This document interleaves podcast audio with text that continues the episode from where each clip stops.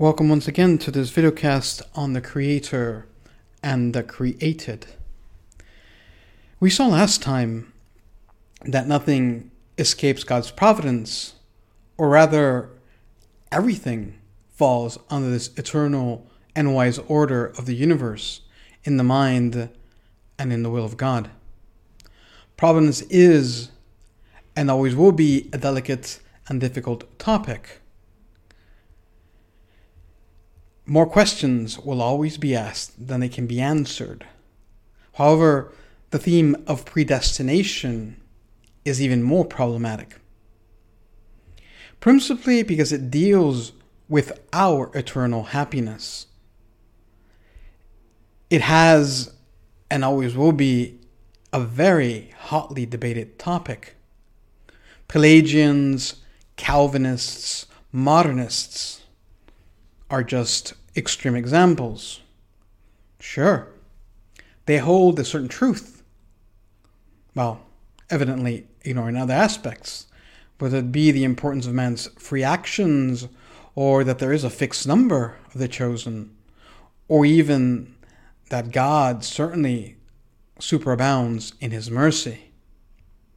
In question 23 of the first part of the Summa Theologiae, St. Thomas says that predestination is part of God's providence, but deals specifically with the eternal end of the intellectual creature, that is, men and angels.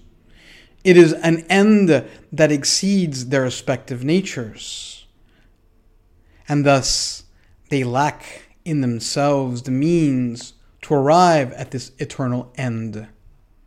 No one has the right or the capacity to be in the presence of God for all eternity.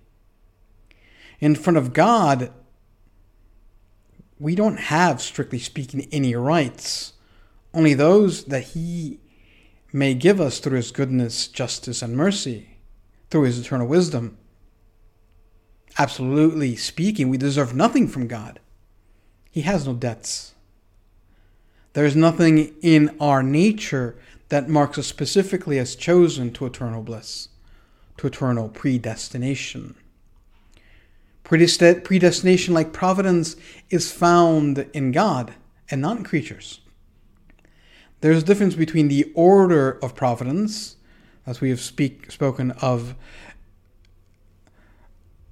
before in the last video cast, and of predestination found in the mind of God and its execution or its government, where even secondary ca- causes can and will intervene. The freedom of the angelic or rational creature enters into the execution of God's providence and predestination. It is not that God through necessity makes us choose good or evil in his predestination or in his working out of predestination because we are truly free. And this freedom has real consequences. God allows defects in the universe that are still subject to his providence, as we have already talked about before. Defects in things, defects in our willing, God can allow for this. God does allow for this.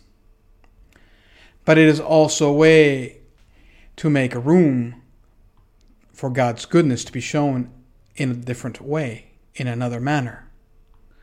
God, in ordering men towards eternal life, allows that some will not arrive at this end. Predestination is that part of God's providence in respect of those that have been divinely ordered to eternal life, while reprobation is that part of God's providence in respect of those that fall short of this end.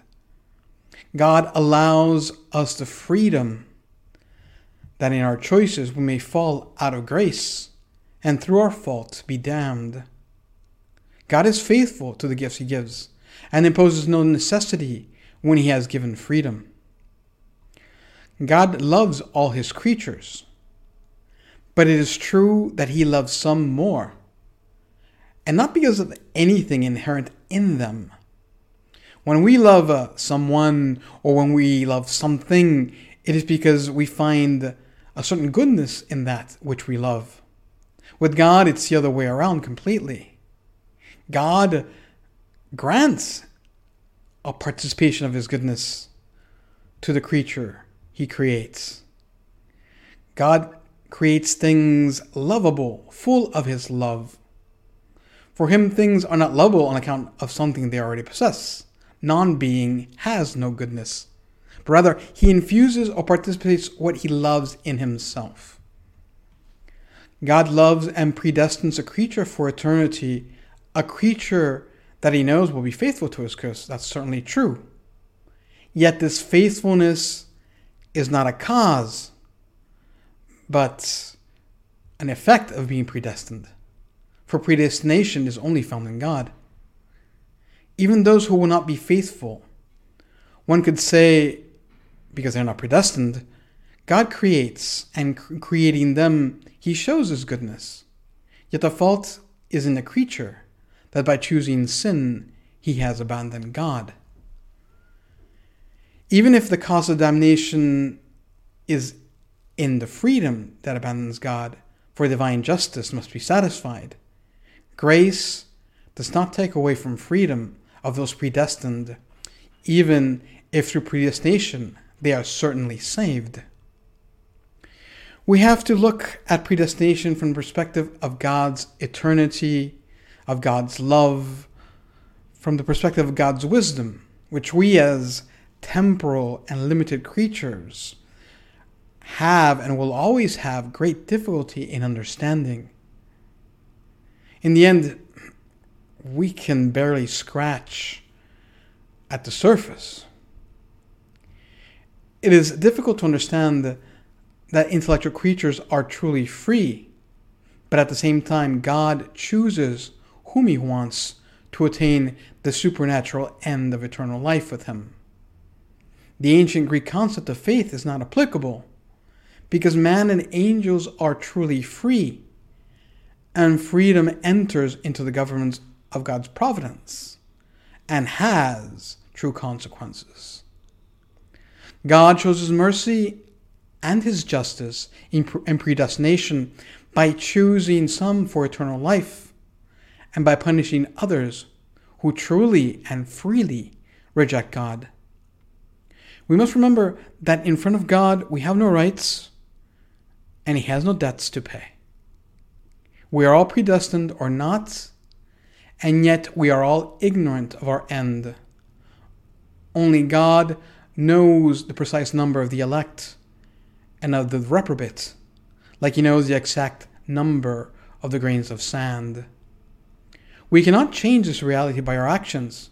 It has been fixed from all eternity. The mind of God is unchangeable and eternal. According to St. Matthew's Gospel at the Last Supper, it is clear our Lord came to save the many.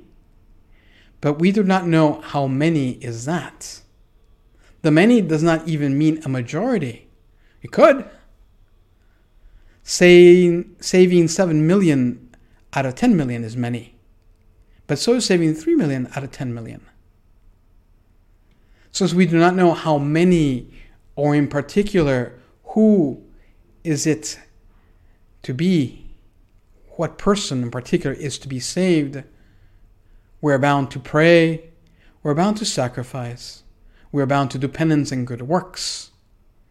These are in themselves incapable of salvation without already being predestined.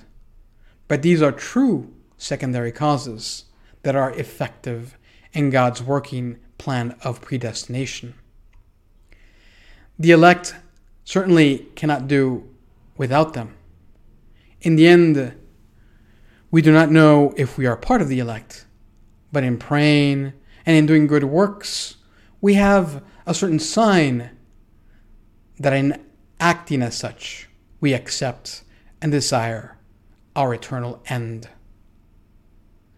God chooses many for eternal life by his absolute power in creating and in designating certain creatures to participate in his eternal wisdom and goodness. And in the next videocast, we will see in what this power of God consists in. Thank you again for watching.